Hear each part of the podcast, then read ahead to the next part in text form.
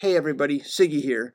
We recorded this episode before the recent Texas law virtually banning abortions went into effect, so that's why it's not mentioned where it would have been relevant. Um, please don't be the kind of asshole who sues women who are making the kind of reproductive choices that they need to make for themselves. It's none of your business. Don't go looking to make a profit. Don't be an asshole. Thank you. It's a sled. He's dead. The box contains his wife's head. Veda's his father. They're allergic to water. She's a sister and her daughter. You watched it wrong. Hey everyone, you're listening to You Watched It Wrong. This is Wade. And this is Siggy. This is the podcast where we talk about what's happening in the world. No, we don't because we got we the Delta tooth and nail. We got the Delta variant surging. Like we're back to fall pandemic numbers just when we're supposed to be coming out of this. We've got we've got the Taliban overrunning the Afghanistan in a week and 20 years of and a trillion dollars just flushed down the toilet. There's nothing accomplished. We got half the country doesn't even believe in democracy here anymore. And I had to watch Cats this evening because Seymour was picking family movie night, and she insisted that we all had to experience the wonder that she experienced in the theater. Oh, so this was a rewatch for It's- her. It was a rewatch for her and for How jellicle of her. and for Ichabod, and and maybe worst of all is it wasn't actually that terrible. so I didn't even get a story out of it. It's like, oh, that was just kind of that was just kind of lame, but it wasn't like catastrophic. You know? Yeah, I had a I had a feeling that movie wasn't going to be so. It, was it was more it was more fun to gripe about the idea of it than probably gripe about the movie itself. Yeah, yeah. I mean, like a lot of things people complained about it were there, but it was like, yeah, but it's just you know, it's just like kind of a dumb, it's kind of like a dumb movie. it's all right. I mean, Right. it's at, at times looked like a Geico commercial. I mean, sometimes the. Sometimes it looked fine, and then sometimes it looked really shitty. So, it's like, I just got really distracted by how often their feet looked like they weren't they were floating above the floor. Like there's like there was like things that were just wrong. But you know, like the things the tails and the ears being animated, like I actually thought it was all right. Anyway, we're not here to talk about cats. We're not here to talk There about are so many things about cats I want to talk about though. we're not here to talk about any of the misery of this fucking shitty world. We're going to talk about this fun movie that's streaming on Hulu. Uh, that uh, I only checked it out because of like this might be a best friend quest. I was just going by the picture I saw, uh, like the poster, um, the banner on uh, the Letterboxd page, and I'm like, hey, let me check it out. Watched it, uh, really liked it. Said like, you know what? If I'm to push this best friend quest thing, let's uh, let's push this movie. So we're to talk about Natalie Morales's debut film, one of two that she shot this year or coming out this year. Plan really? B. Plan B. We need to move on. We need to move on. So we're going to move on to track marks. Wade. Okay, here's how it works. There is often a soundtrack album released of the original score composed for a movie. Siggy is going to read the track names off a particular motion picture soundtrack, and using the names as context clues, I will have to guess what the name of this movie is. That's right. Um, so we're going to go right through it. And the first two words of the first track are the name of the movie. But I'm just going to tell you that track one is main theme. Okay. Okay. This is, by the way, this is going to get me back for and Nikita, I hope. I don't know. I, I, you know, I don't know. What's your par? Wow. Okay, I'm gonna go in order. This is a I, this is a hard one. I'm gonna say par 17. Wow. Okay. So we'll That's see. almost a whole course. we'll see. Hey, that's not how golf works. Um, all right. All right. So first one. I was going for a particular connection here, and this was the best one I could find. Uh, with meaning it's not very connected. Was that?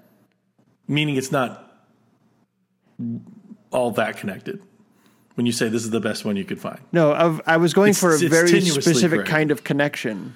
Oh, okay. And then, given that connection and all the movies that were candidates, this was this had the best soundtrack for the game. oh, okay. Gotcha. Okay. I see. That's what I'm saying. I see. Okay. Okay. Um, and what movie are we talking about again? No, Plan B. yeah, nice try. Okay, track two, Hawk Punished. G.I. Joe the movie. Carrying on. I'm carrying on. Uh, oh, uh, track three is Carrying Glass. Hawk punished carrying glass. Yeah. First Hudson Dream. Hawk. The hawk is dying. First Dream. Track five is Killing Hawk. G.I. Joe the movie. Discovering River. Goodbye to Hawk. Damn. Fuck. Discovering Buffalo. It's a lot of discovering. You've already done Dance with Wolves. Track titles. Hell Ensemble. Hell on on not hell on Like hell ensemble. Like ensemble. ensemble. Glass and Buffalo Warrior Travel. Okay, there's many rep- repetitions here. Carrying glass. I feel like I should know this by now. Arriving at Fort Kiowa. Church Dream. Powaqa Rescue. That's P O W A Q A. Imagining Buffalo. The Postman. Oh no, you're uh, you know you're in that track, but think try to think how it'd be connected to. I'm trying. I'm thinking. And I don't know if like Almost Heroes. uh no, but that um that was on the list.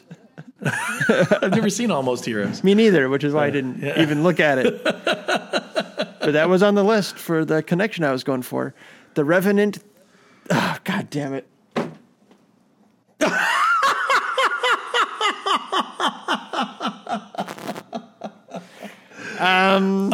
This is the Revenant with the guy from uh, about the dead guy who comes back to life, right? That's The, the, Re- the Revenant theme to Second Dream. Okay, I have my guess. My guess. This was Interstellar. this was the track I wanted to get to. Out of Horse. Yeah, I'm not sure I would have gotten. I know this. this is a hard one. I mean, I've seen it. I've seen it. You got but you got Dances with Wolves just from the guy's name, and so Glass no, well, no, I know totally, totally. Glass Yeah, I just being didn't re- he's yeah. even like a historic figure, and uh, which some people care didn't about even know that. But wow. uh, the Revenant. I was looking for South Dakota movies. ah, yes, yes. Okay, that's cool. Very, now, now let's just say this is a win for you. Not, not that you, not, not that you, that the the person wins when they the player loses, but I'm just saying Yeah. because uh, yeah, I, I'm I was totally if it if it got to bear attack maybe, but I I was thinking still thinking best friend quest. I was trying to think of you know other stuff. So Yeah, no, I was the- try- trying to throw you a curveball there, but I wanted Yeah. to do Deadwood. Good, good curveball. I wanted Good to do. Deadwood the movie, but it's like every other title is Hearst something, something Hearst. Right. exactly. It's got a. It's like it had an agenda. Trixie accosts Um, Hearst. You know, What uh, Clarence Frags Bob? What um what? So Glass was the the boy. Wasn't there a boy that? no, Glass is the guy that Leo DiCaprio plays. Oh, Leo DiCaprio. Yes. Uh, well, car- carrying glass. Yes, of course. You know, because here's what here's what went into my head. I th- th- I thought the Revenant was was of course expertly made. I didn't actually care for it that much. well, and, I, I um, was disappointed that the last track wasn't uh, cowardly moral cop out. Very very nicely done. Very nicely done. yeah, the ending So- of that movie pissed me off. It's terrible. when you said when you said carrying glass, this is what came to mind. Um, I, I, I couldn't get. Was it wait? Maybe I'm wrong. Maybe it's. But I, I kept thinking hope floats. What what was the what was the movie where it was a romantic like not comedy but you know a romantic comedy without jokes where the the love interest was some guy who went out and he put lightning rods in the beach for lightning to strike it and then the lightning striking the sand would turn the glass sand to glass and make these really interesting organic or, uh, art sculptures. That's what I was thinking of for some reason. But we never see them carry the glass in that movie, so I don't know what I was thinking of. But that's all I could think of, and I couldn't get it out of my head. So never would have gone to Leonardo DiCaprio. I can't. Was that McConaughey who did? Or was that Connick Jr.? Connick Jr. built the houses that everyone was like, "Oh, you do something." Uh, that was hopeful. I, I, I can't don't remember. that one. Okay. Well, that was our first uh, own goal in track marks. no, I, I've done that before, didn't I? I don't know. I don't remember. Quick aside. Um, I It's just Everyone used to- it's only because we. It's like I was talking about something else right before I read the track, and like it's like Right, right. You Brain got off point. Right, exactly. I distracted you about something else. Uh, I could, I, I could never, and I still have a hard time. I can't keep secrets about like gifts and stuff like that. And uh, it was kind of a joke. Uh, uh, and I remember when I was in like in fifth or sixth grade. I can't remember what it was. I don't remember. We were young, and um, I, we went to the Bloomington Mall, and I went to get. I was thinking about getting a birthday present for my brother, even though that wasn't the purpose of the trip, and it was a long way away. Um, but I went into a record store and I found the soundtrack to Christine, John Carpenter's Christine, and I was like, oh, you remember the, when the t- cassette tape was put in those really long plastic yeah. try to keep Um, like it white from like, shoplifting. things to keep shoplifting. And I found it and I ripped it. I was so excited. It had the Varèse Sarabande, you know, edge on the thing. I was so excited. And I said, Mom, we got to get this for Todd's birthday. And then uh, we go to MCL cafeteria for lunch. And we're sitting there in a long conversation. I'm just sitting there and I'm thinking about Christine. I'm thinking about the tape and the movie and the score. And I just say out loud, you know, Christine. and I went, and I, I then I stopped talking. And, you know, Todd had no connection to the fact that a soundtrack or a movie or gift, nothing. Right? Yeah. But he just looked over at me and he goes, Did you buy me the soundtrack to Christine? and mom was like, Wait, you can't do it. I'm like, how how could he have gotten that from that? Well, it's like, why would you? why I would was you just react thinking about the way? movie. Yes. Why would you react to it? you know, Christine. The Revenant.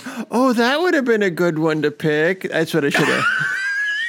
and then, and then keep reading, and then, And then just keep reading. and then it's the Revenant. That would have pissed you off. you said it wasn't the Revenant. No, I didn't. I said it would have been a good one to pick, and it, It would have been a good one to pick. C'est vrai, mon frère. I was just congratulating myself on my I peek in the future and I thought this is going very well. Ah, well, we need to get this episode uh, back on track. So uh, we'll get to our discussion of Natalie Morales' Plan B by following this trail of arm glitter right into the break. And then you're going to give yourself a one Mississippi, a two Mississippi, a three Mississippi, four Mississippi. There's got to be a morning after if we can hold on through the night. We have a chance to find the sunshine. Let's keep on looking for the light. Oh, can't you see the morning after? And we're back to talk about Plan B, our Plan A for this episode. Wade, Yes. do you think I'm overselling the best friend quest thing? Like there's just buddy comedies. There's buddy comedies, right? And there's the buddy comedies where it's like an odd couple. Like, are these two gonna be able to get along? They're thrown together in a situation, and like, uh, they're gonna be able to work it out, and like they do, you know. But there's some bumps along the way, or uh, there's the buddy comedies where there's just some. There's some obstacle. Somebody's in their way. There's an obstacle. Like I'm trying to ruin your fun, and rah rah rah, and they have to like work their way around uh, double secret probation, or, or, or, or you know. And then there's the the the quest comedy, which uh, apparently Natalie Morales is very familiar with. Having uh, I listened to her uh, uh, interview on 1A, the worst named uh, radio show of all time. Impossible to find. Google that. Crap. Yeah, one A. Great job. Great job. Um, uh, on NPR. And she's like, I grew up watching teens sex comedies, and it's usually, you know, the buddies go on a quest, uh, and it's usually white males. So I was really happy when I saw the script where it was uh, a different uh, kind of characters getting to go on that quest, and I was going to get. I really wanted to make that, and then So Booksmart came out, and like, oh, I will be able to make it because Booksmart was a hit. So she's like, she So knows what she's doing. recognized the quest aspect specifically. Yeah, you know, and uh, like lots of movies have quests, but is it Right. you know is there something I still got to get down to? Like, is there something distinct I'm still trying to find here? You know, like I watched Romy and Michele's high school reunion earlier this week. I thought maybe that's a best friend quest, and I didn't really think it was. I didn't think it. Uh, I didn't think it fit the criteria quite. Um, so I don't know. I'm still figuring this out. But anyway, I think you've I think you've made some very astute obser- uh, like stakes in the ground of the criteria of what makes it specifically the a best friend quest.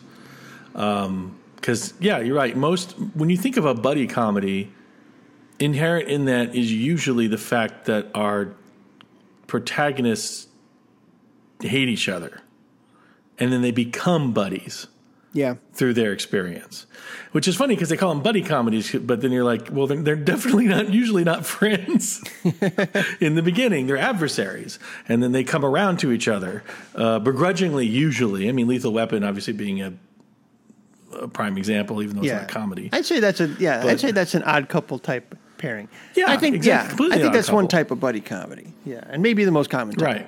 I mean, I never saw Billy Wilder's Buddy Buddy, but given the sorry, the the military is flying over again. Uh, I never saw his Buddy Buddy, but uh, judging by the poster of Matthau holding Jack Lemmon tied to a chair out a window, I'm assuming it goes the same way. but that's what I that's the image I get in my head when I think of buddy comedy is that poster for some reason hmm. because it's called Buddy Buddy. Sure. So because I'm the simpleton. I I can only, I can only make associations based on the exact word repeated. Yes, you're very bad at making movie associations. We all know. very limited in that regard. I just compare glass to a, I don't know what, An ingot. An ingot. There you go. Um, but you know, like Bill and Ted's Excellent Adventure. There's an example of Right. a buddy comedy that I don't think fits any of those ones I just described. It's like it's that's a it's a different thing. But they do have a quest. they have right? a quest, but it's not a best. It's not what I'm trying to describe when I'm saying the best friend quest. Really? Oh, well, Their interests never thought- diverge. Oh, they never diverge. They're not about. They are trying to. It's basically they are trying to overcome the the stick in the mud character who's trying to keep them down. You know, the the dad, the military dad, and the the, the teacher who's making them give this presentation. I don't have a name for that. I'm not trying to formulate that one. No, this is the one. The best friend quest is the friends start. They have uh, identical interests and they want to go on a quest to pursue some kind of next stage in their development. They want to go from stasis to metamorphosis. And in the course of doing so, they realize that their interests have diverged. And so they question the friendship and then they, they reaffirm the friendship. And that's basically the arc. And there's all these things Right. in between, like there's the signpost, there tends to be a uh, chemically altered state, there tends to be uh, well, I guess this is kind of common to lots of comedies, but there's the kooky character, the, the the the character who already lives outside the boundaries of what they've been experiencing. So whatever freedom they're pursuing, there's a character that already has some version of that freedom, and that's either a cautionary tale or it's an enabling, and somehow we're both. Um, uh, and then, but almost cover it up. almost always either feared or rejected, right? Or like like someone they want to stay away from, even though what they've kind of achieved what they kind of maybe want in a way. And McLovin is like the the the classic uh, version of that. Mm-hmm. Um, but you know, even like my Excuse me, favorite. I'm sorry. One, I'm sorry. Excuse me. One second.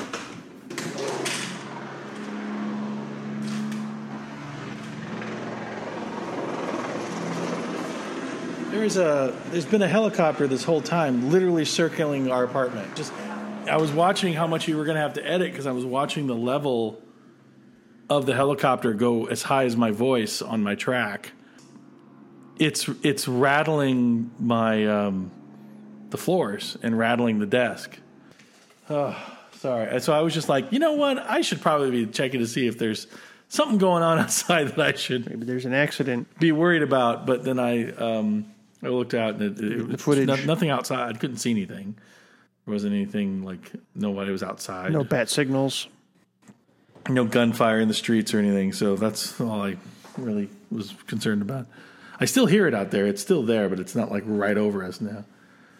Okay, so sorry. I apologize. Um, That's all right. well, it's coming back, but we'll see. Uh, but even my favorite, my favorite best friend quest, never going back. I don't think follows the formula. You know exactly. Oh, I'm sorry. That makes me very happy. That's your favorite best friend, Uh, yeah. best, best friend yeah, that's my favorite one. That makes me very happy. I, it's very close to mine. I, I, I had a. I, whenever I was thinking about this movie, I kept trying to tell myself not to compare it to Be- Never Going Back because I felt like it was unfair to do so. Yeah, you know, I don't know. Maybe that's unfair. Um, but I, you know, I think, I think, Yeah. I think Superbad and Booksmart like are the tent poles for this this subgenre. Everything Right. else is a variation on that somehow. Right. But let's talk about Plan B because Plan B, Yes. I thought Plan B was a lot of fun and very sweet and good-hearted movie and a lot of was a lot of laughs. Give me laughs, Wade. I laughed at Yeah. it. No. it's not right to laugh at. It was, it was, it's, it's good comedy. It's a good movie.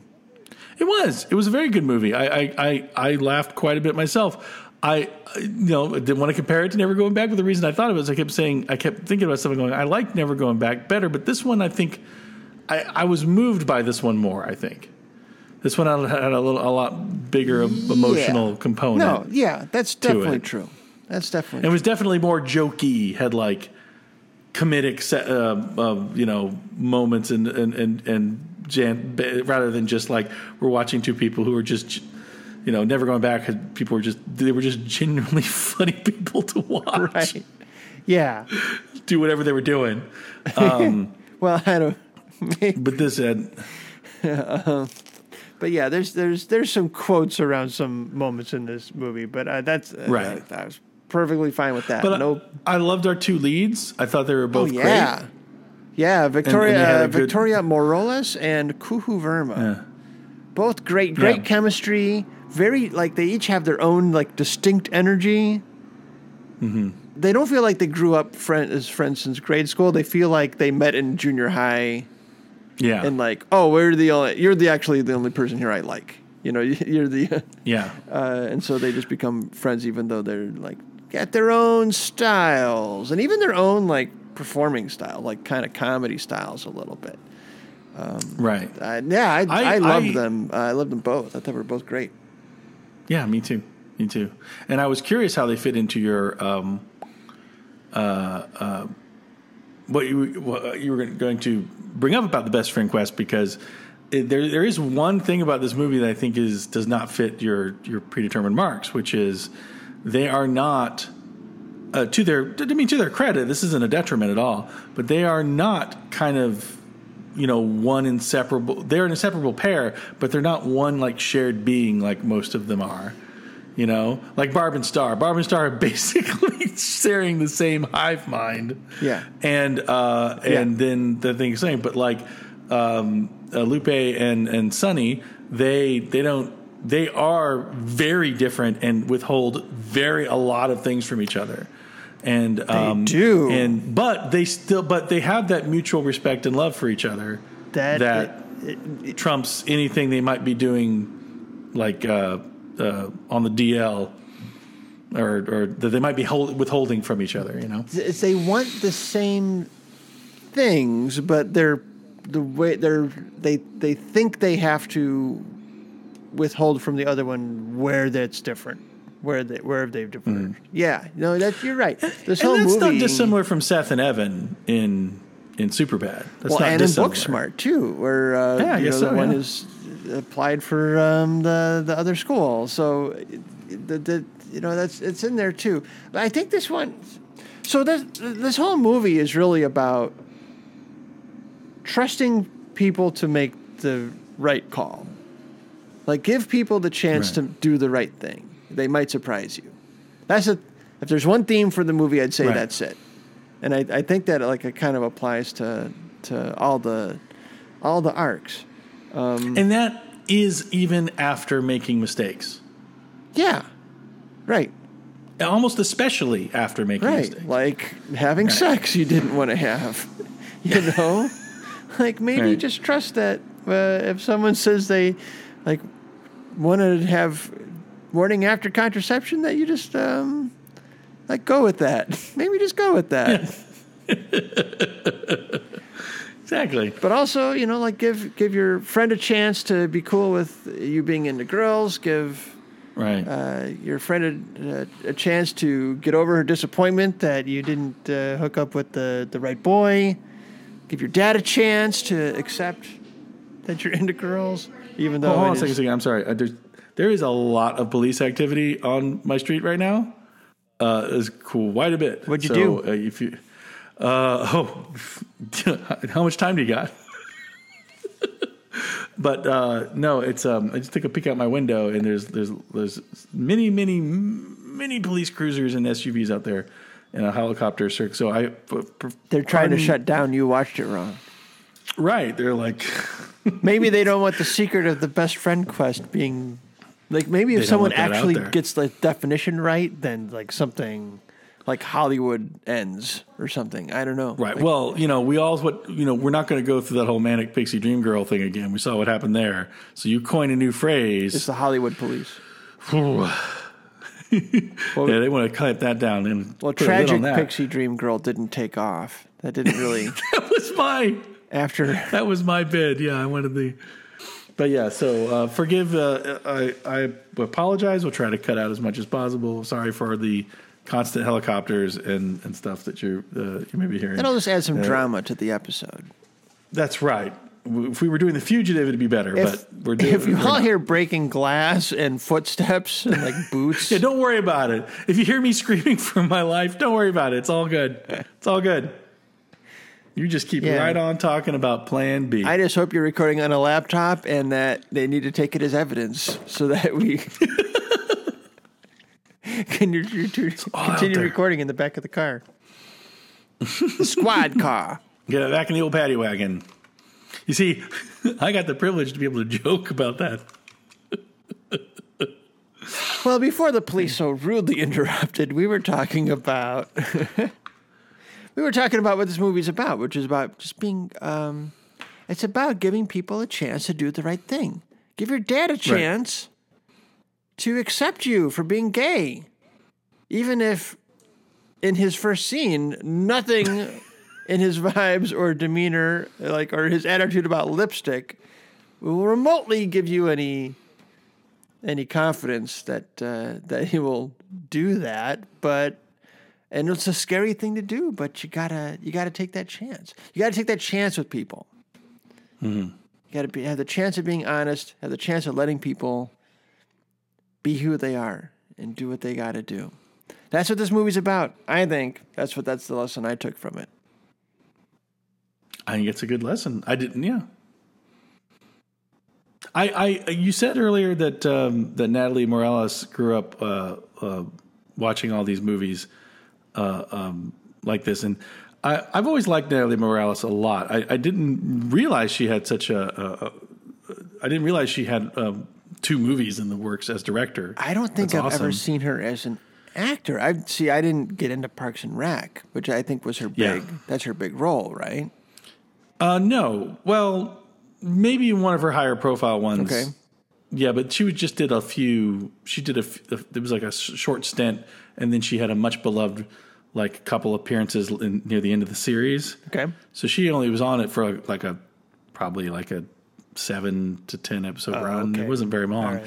She was uh, uh, she was one of um, she was probably the most important girlfriend in Aziz Ansari's uh, Tom Haverford's life. Which Parks and Rec, I I really want to rewatch the whole series again because it is I love Parks and Rec so much. Might be one of my favorite TV shows of all time. And um, um, And there's been also a lot one, of TV shows. there have been, and uh, I really, uh, uh, yeah, I I really want to watch it again. And she was partic- particularly good in that show um, on her, her stand. But I, I first knew of her. She was on the show called The Middleman, which was a, a youth oriented like superhero, super spy kind of show. The only reason I tuned into it was because um, uh, my my friend Rob Nagel, who's an actor I cast in my short film, um, uh, and uh, he I heard he was That on short film, Caution Sign. Caution sign, still that's correct. streaming on Still stream wherever you stream stuff like that. horror. It's on YouTube. You can find it on YouTube or in Vimeo. Sure. Yeah, Caution Sign. Uh, If they search Caution Sign Wade Carney, will they? Yeah, they'll find it, and Okay. they'll see uh, great performances of Rob Nagel and uh, Amber Gainey Mead. Yeah, give it a give it a excellent, excellent actors. Give it a look, everybody. It's good. It's good stuff. so that's it won a prize at a horror festival. It did. It won a few.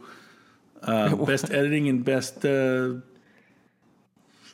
screenplay. It was nominated for five. Oh, whatever. it doesn't matter. We're not here to talk about that. We're talking about Natalie Morales. And so Natalie Morales, um, but I think uh, the first time I really took note of her, she was on this show called uh, Trophy Wife, which people dis- disregarded, but um, I actually thought it was a really good show. It was a it was a show created by Emily ha- uh, uh, Halpern and uh, I can't remember the other woman's name who who co-created it, but it was a show with Malin uh, Akerman and Bradley Whitford about basically the assumptions you make about a trophy, someone who's like a quote unquote trophy wife. Hmm. And Natalie Morales, so she, Malin Akerman is basically marries an older man with a big family, and she shows herself to be to kind of she was a party girl, but she shows herself to break the stereotypes that people have of her in of that light. And Natalie Morales is her best friend, Okay. who is always exacerbating the stereotypes. Emily But, uh, Halpern sh- and Sarah Haskins was the other Sarah Haskins, that's right. I actually thought it was a really good show. I really enjoyed it. It had a great cast, and Natalie Morales in particular was my takeaway from that. I was like, she's really good.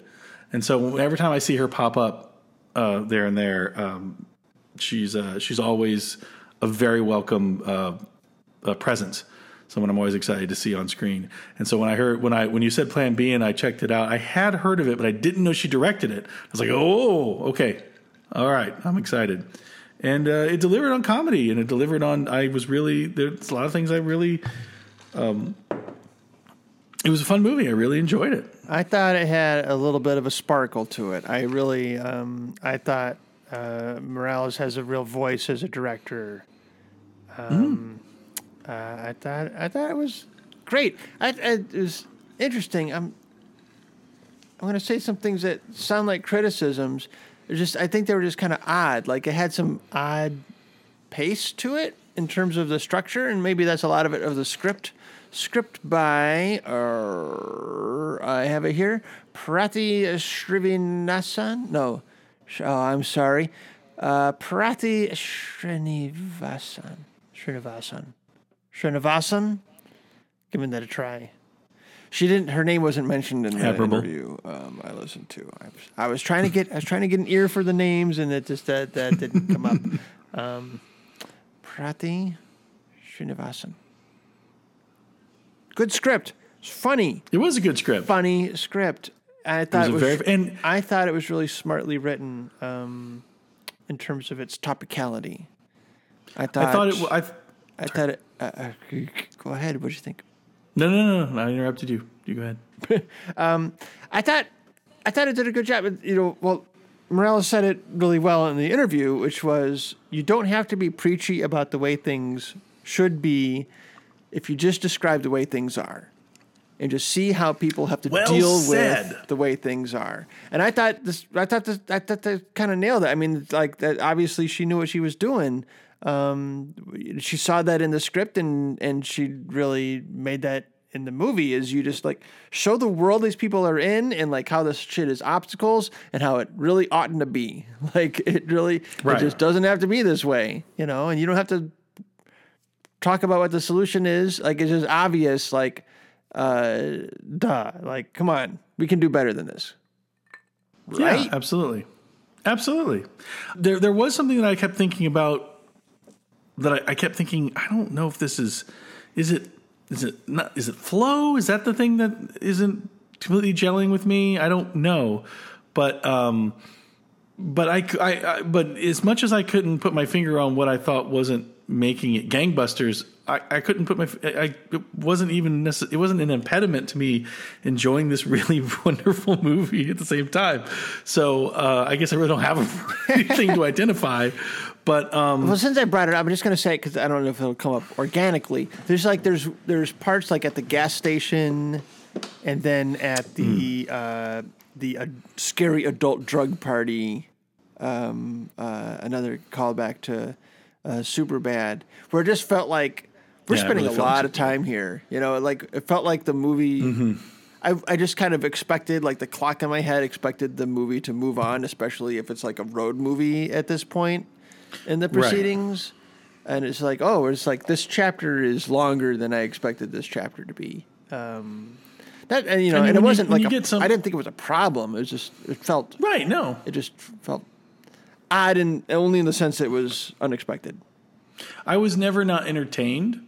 Um, the uh, and when you put someone like Edie Patterson in front of me, I'll, I'll watch. I'll watch her do anything. so uh, she's very funny, and but yet at the I was the, the, those segments did feel like a okay. Now we're just stopping to watch somebody riff for a while, or, or Yes. is someone stopping just to watch them be funny for a bit? do the footloose and then when bit, she- which I don't believe she- that those girls would get that reference. I don't. right, right. I don't even know if Natalie Morales, if I expect her to get that reference. Well, it might be the remake. Could be the remake. Oh shit! Yeah, they. Re- oh god damn. Um. okay, but I'm just they, showing uh, my age now. Um, I haven't seen it, so I don't know if it, it would carry the same footloose thing. Who's who stars in that? Uh, I I don't think there's a.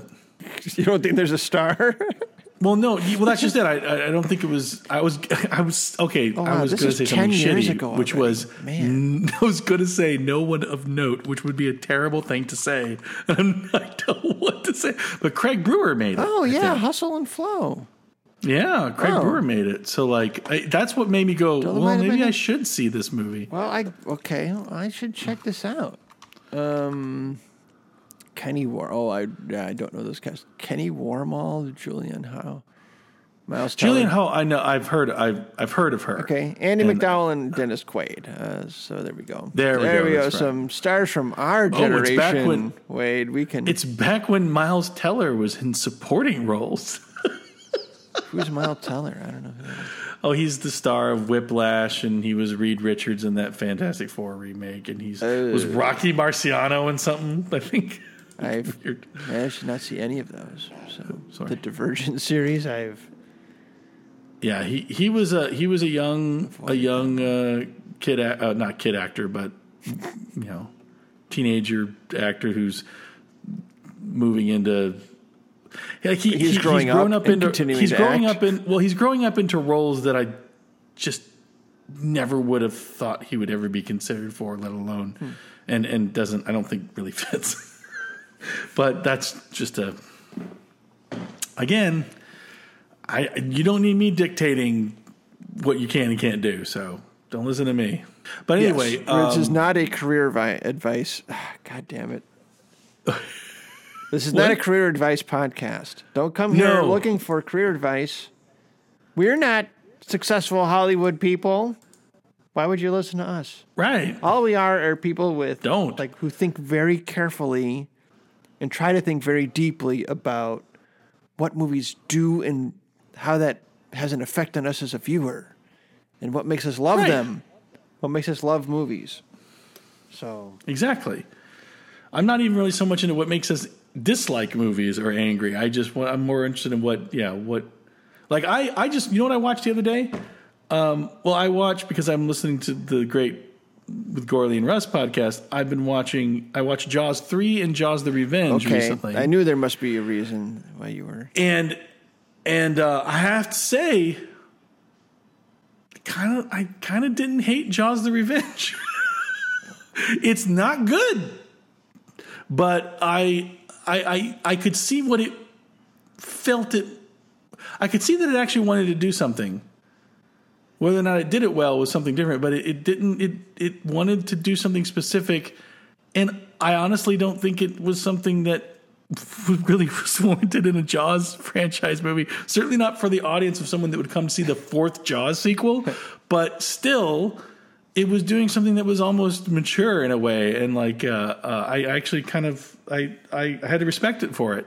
Weirdly, because it's not good. I've only yeah, I've only seen it once. I like it. when I was a kid. But here's my measure of how I feel figure it must be bad is that I'm always surprised when I see that Michael Caine was in it because I remember it being Bryan Brown.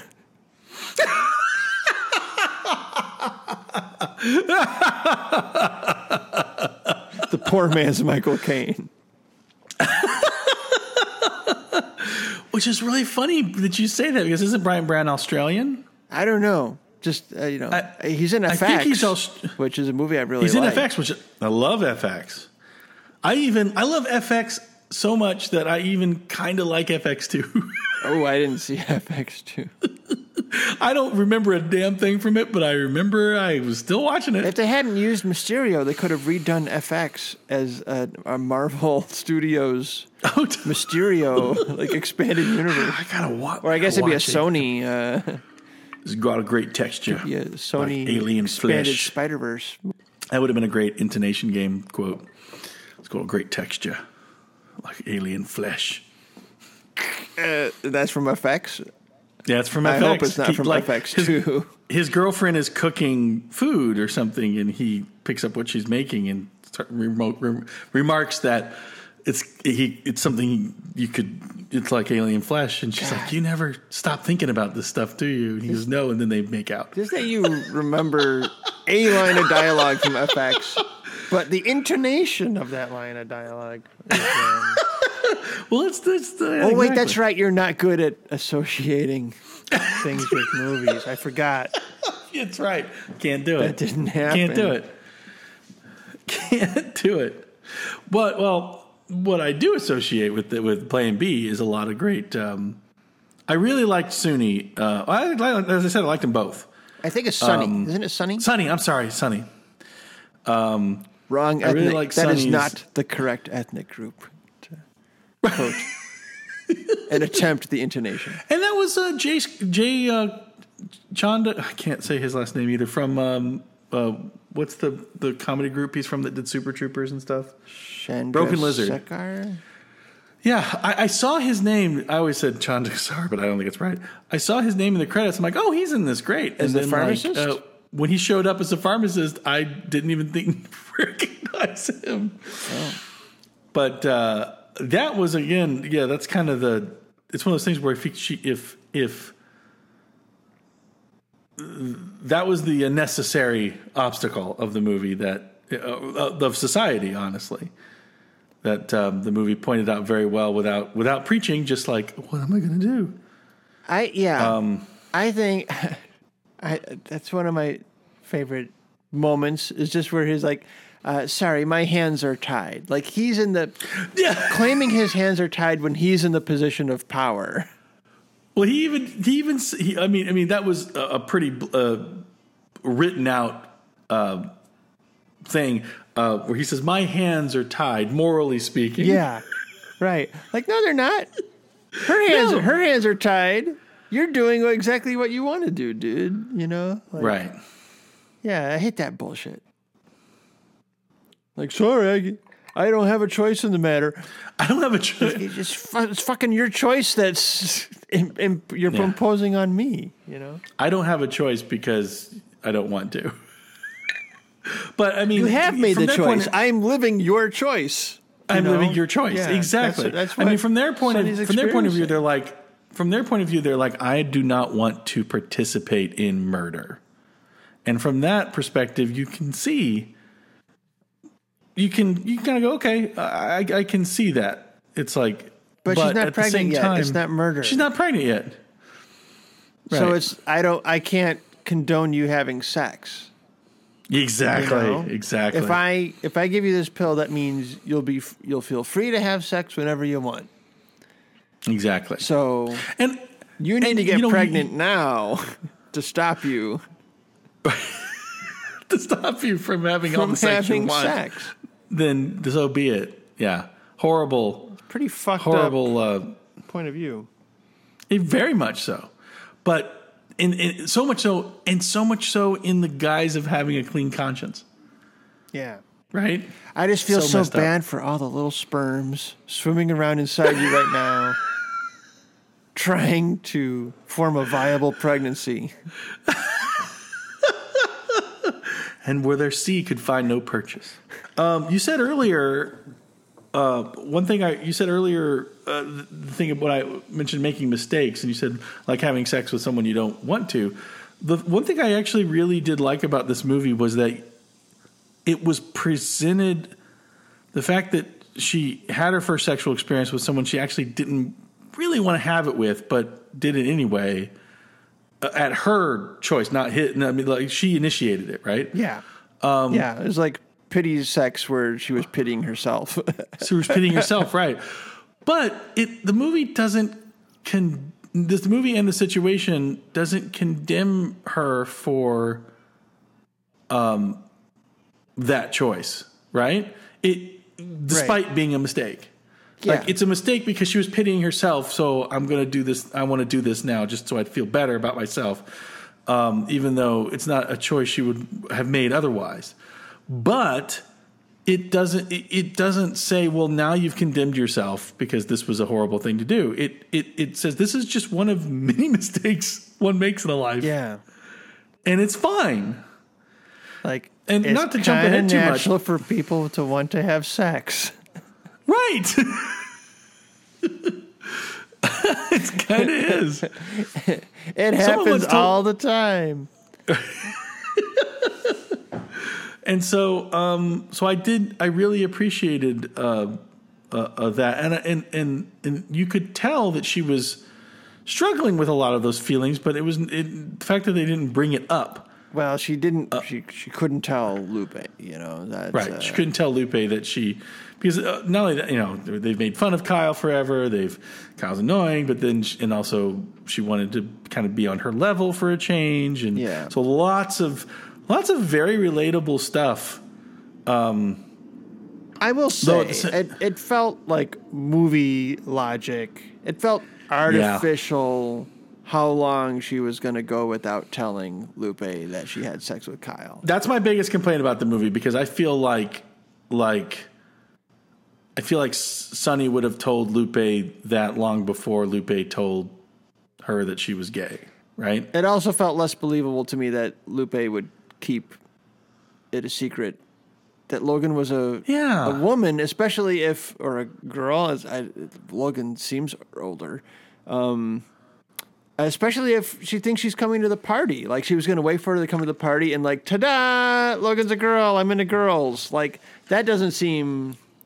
That felt like Right. You know, it's it's only because it was withheld from us at that point that it Yeah. that didn't feel weird at the time, but like in retrospect, if you rewatch the movie, like the fact that she's expecting to Logan to sh- show up, but she hasn't told, she's hiding from Sunny that it's a Right. woman, like that doesn't work, you know. And she's and she's going to invite her to a high school party full with all the worst clicky, gossipy, judgy right. people. and this is how she's yeah, gonna. that didn't. That's like no. That would be the last place I would think she'd want her to come. But Yes, I see how she'd want to be like. I want to take the opportunity to, to see you you know, for the first time in an area where we could actually populate maybe under some, you know, so this guys. is where I, I know, see that. There's like there's parts of the movie that kind of have quote marks around them. I'm like, we're in movie zone here. At, we're not trying to like have verisimilitude, you know. Right. And that's that's Exactly. okay. And we're you know it's it's, it's a okay. teen I forgave comedy, it. right? I forgave it for that because of what they were able to get to later. But um, but yeah, I thought I thought her desperation of Sunny's desperation at at her situation would have toppled um, any reticence she had to to to the truth, to Lupe knowing the truth. You Yeah. know that she would she would confide like I this whole this thing just happened and I can't hold it in. You know, I given that they how close they were and open they were about so many things, I would have thought that. But all the, felt, all the things they do discuss. right. Um, yeah, right. Um, it, yeah, like the her reason for not telling Sunny, like it didn't it didn't ring true. yeah. Like what about Sunny made Lupe think that she wouldn't accept that? Yeah, right. I, I mean, some of the fears I can see, but uh, then again, I've never really been in that situation, so I can't really speak. But um, to I can't really criticize what's realistic and what isn't. no, if you want to But- do a, like a head a head edit, like she was gonna like Yeah. she's proposing a sleepover. They're gonna have a sleepover before the party gets proposed because Right. of the Hunter thing. Like she was gonna tell her then at the sleepover. right, right? But then like, oh wait, the there's this thing with you and Hunter, and we can have the party and coming up, and this okay, so I'll put that on hold. You know, like maybe that I'll get sent interrupted, but we have we have to fill in, we have to fill in something for ourselves because it doesn't quite, it doesn't quite work. Maybe if you worked on the first watch, it's okay, but on a rewatch, like, oh yeah, no, this isn't, this isn't fit. I mean, by the time they're on the road trip, that's when everything should come out because it's like this is real. We have to like be. This is the problem that I'm. Yeah, She reveals she's into Christian trap. Very fun scene. it was a fun scene. Like like, or Sunny's like, "Who are you?" So I want to like, Yeah. I Kuhoo Verma is very funny, has very expressive eyes. Victoria mm-hmm. Moroles has very expressive chin. Like I loved, Yeah. just like Oh, yeah, how yeah. like she has like a very geometric kind of performance. Like she's constantly making angles with her head and and neck, which I just found fascinating. Like I did, I she's such a physical Yeah, performer. Her jaw in drops were what's not quite a physical role. Like there's no physical comedy that I can think of that she has to perform, but it's still a very physical, like embodiment of her character and like her reactions to things. Like the way she sells jokes, I thought was very physically engaging. Yeah. I like see her and Alison Pill as sisters in something. They have a similar vibe. But yeah, it is interesting how even uh, I, I I liked. I mean, as much as we are kind of saying, well, that's that's that's stretching the bounds of credulity. I, I do like the fact that they that you have two close friends who would die for each other, um, can still keep secrets Yeah. and are really keeping secrets from themselves more than anybody. But or Yeah. for themselves, I guess, really for their Well, own for- protection. But they, they still for can have Sunny, secrets that they're so I, scared what I thought, what I thought was going to be ex- explanation for her withholding it is because Kyle feels terrible about what he's done. He's just betrayed his faith. You know, right? like he's betrayed his own like sense of morality and and and, and of himself. Like he's violated his own identity in that way, right? In a way that Sunny hasn't quite done the same way. If she was will, already ready to to have sex that night, uh, Kyle wasn't, right? Um, and and so I thought. I thought it was going to be out of respect to Kyle that she wasn't telling Lupe, and that ended up not being it. Right? That wasn't that No. wasn't the expression. Very little respect is paid to Kyle, except that he's given the moment of giving a very wonderful sentiment at the end. yeah. Well, I want to talk about how Um, Kind this movie given treats that- Kyle, Yeah, right? Who's introduced as the big dork, kind of the McLovin character, right? Yeah, and, and, and a bit, I always don't like it when the.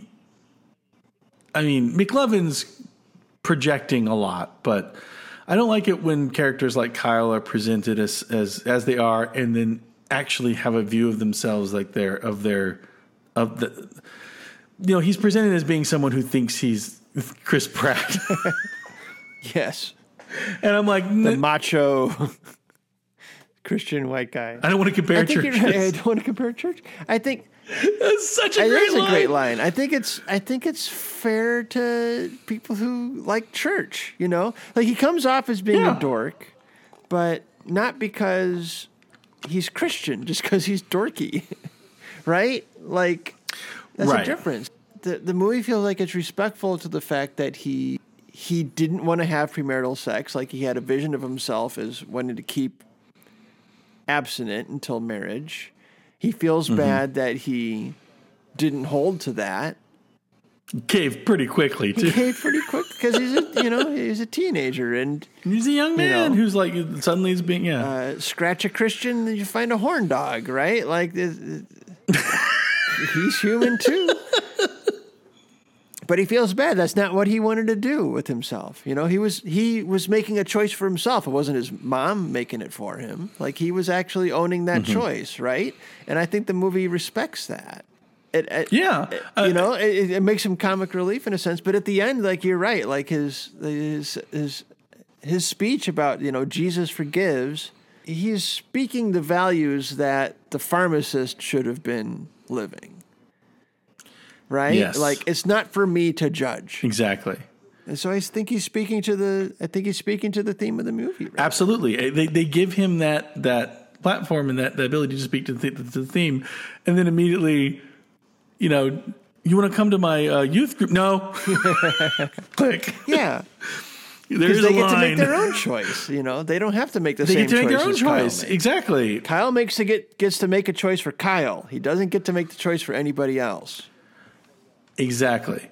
And you know, Lupe's dad is a pastor in this, and uh, she's she's. Um, I, I I really love the shot of her walking out of her house angry and kicking over the That's statue, great. and then going back and putting it back up.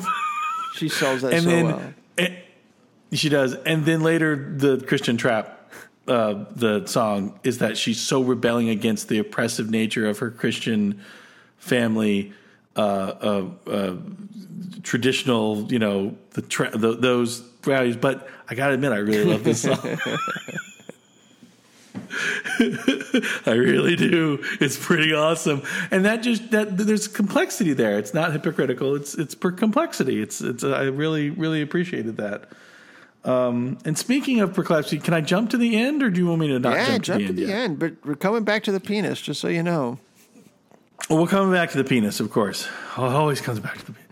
Um, when the movie went from good to great for me was when the Planned Parenthood was closed down, and Sunny's raging, and we're wondering how are these two friends going to work this out? How are they going to resolve the problem?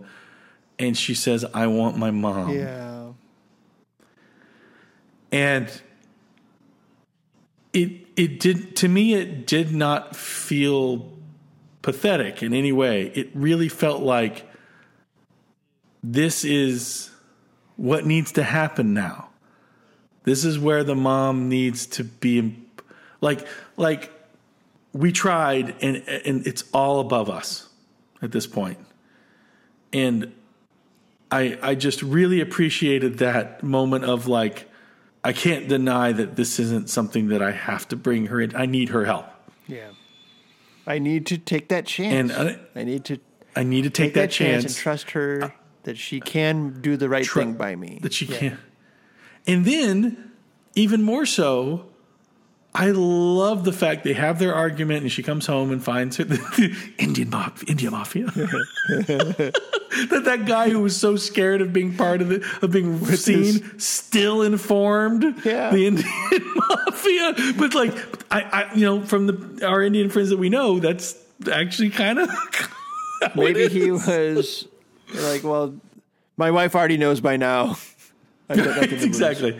So, um, but I also really loved that because I, I kind of started seeing it coming. That And the Indian mafia know, thing, by the way, is like one of the jokes. Like, there's they're speaking to like your cultural truth and they're stereotyping. I took Uh-huh. a seminar. I took a seminar. We're talking about the difference between like understanding someone's cultural background and stereotyping is when you look at the person, are all these things you associate with their culture, are those things standing in front of them or standing behind them? Ooh, that's well said. Yeah, thanks, Nawar. That was his name. but I really, really appreciated um, when they had their they had their argument. Um, but then when she comes into her room, and Sonny doesn't say, "I had sex with a boy. I didn't even want to. I, I wanted to, but I, I just want to get over. it. I had this thing. I did. She didn't go in. She just stated the problem at hand, which was, I need the morning after pill. I need the Plan B pill. That's all she said. Right. And her mom's like, the pharmacist wouldn't get. And she, he what? yeah. because because I thought to myself, if you did tell your mother, your mother would most likely be like, at least the mother that they presented to us before would be like, no, no. She is getting that pill, and that pharmacist is not going to stand in the way. That was such a good. I'm- mean, you know, you could have Yeah. put a needle scratch at that second. Wait, back up. I, I felt it was Back up. coming, but yeah, he wouldn't give you the pill. Like this, it was such. Right. I'm, she, she she was more offended by him not him not giving her daughter the pill than her daughter get in this being in the situation. Okay, I wonder Right? what's And that's what I love so much because that's that would be the real truth. It's like he didn't help my daughter. what's that? What's that act? What's the actor's name? The mom. The mom, I don't know, but she was great. She was great, and her timing on that her. was perfect because it was. It really it's like one of those. It's like it's one of those moments that does several things at once, uh, which I love. But, Right. You know, it's it's funny, like it's unexpected. So it's like a whiplash Unexpected. moment. Like, whoa, it's not what I where I expected her to go. And it's like a relief. It's like an emotional relief at the same time. Yeah. Right? Like, ah. and it makes and it also makes a great uh, point about the relate about you know uh, community care, people mistreating your children, p- your your your children um, in need, and like I'm going to listen to Yeah. you, and It's like like a hero and the- moment. not not It's like- it's a totally a hero Yeah. moment. It's funny, it's unexpected, it's a, but it's really a hero moment in the sense that that I'm coming here to your defense, and um uh yeah, completely a hero moment. And Yeah. that, that's it's still remains my favorite moment in the movie is the he did what? Yeah. It's like parents, if you want your kids to tell you about the shit that's going on with them, you have to right. Not punish them for being honest with you, right? Yeah. Exactly. You need to reward them for that shit. Have your kids back. Exactly. So many people, you know, we keep saying things like, as parents, I don't want you to make the mistakes I did. When you might be a more, and that's why a lot of people get upset and invested in like, oh, oh I don't want you to. And then you're kind of, but really you should be saying, expecting you're going to make mistakes. You're going to make your own mistakes. You're going to make your own Yeah. mistakes. You, you might very well make the same ones I did. Might be, maybe not. but or they'll make different ones. But either way, now we're here. Now we're here, and we're gonna we're gonna guide through Yeah. because that's what as parents we're supposed to If do. If you make a mistake, just tell me. Like I tell my kids, I will never punish you for telling the truth. Just tell me. Just Right. tell me. Just tell me what's going on.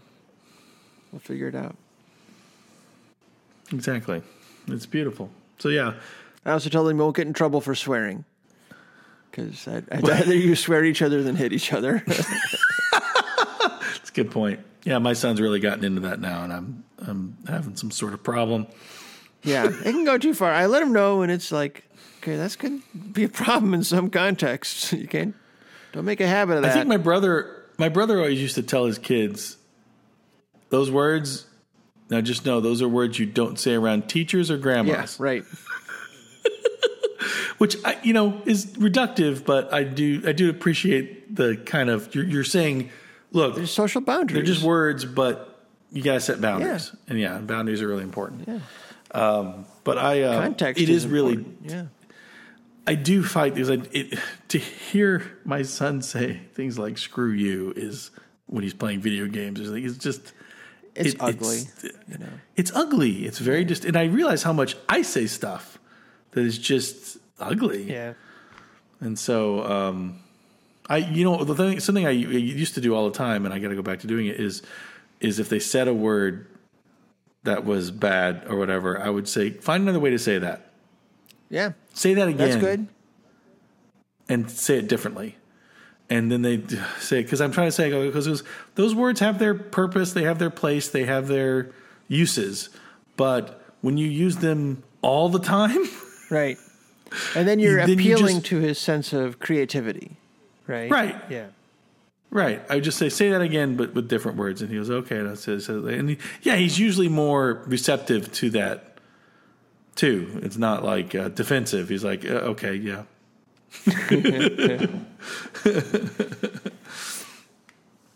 Appealing to his creativity, right? Exactly. All right. So speaking of um, uh, offensive things, we'll get to your much beloved penis uh, section. Wow, I didn't say how much I loved it. You're uh, now you're putting things in my mouth. Words. Oh, the words. We've talked about it before. Showing a little peen in a movie, you know? We've gotten a lot of, we have reels and reels of boobage, especially in comedies. Well, not especially. Erotic films, I guess, would have lots of boobs too. But we have a long history of comedy films showing Yeah. boobage and no peenage. Right. Whereas, you know, you have to say, I butts, mean, I don't. butts are pretty common. butts, Butts are common. funny. I, I, I wouldn't. Um, I know it's it's reductive and probably not very, um, you know, unnecessarily body shaming. But I, I do think penises are inherently funnier than anything on the woman's body. So a flaccid penis is just kind of, Yeah. you know, a little, you know, a ding dong. Yeah. You call it a ding dong, it's because you think it's funny. It's not because I mean, nobody's trying to w- impress anybody by with their ding dong. Right. Right. it's literally in the way of like everything, walking, everything. Now I would like to think uh, a, a nice, erect, strong cock could be erotic. Where is this going? I'm not, oh, okay. you know, Oh, do you mean to its natural end? Okay, all right. I guess. I, you know, I would like, I would hope that to.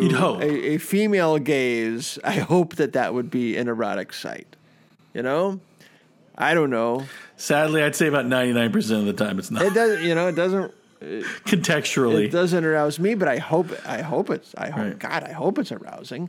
But a flaccid penis, uh, yeah, it looks, it, it- you know, it's got to be kind of silly.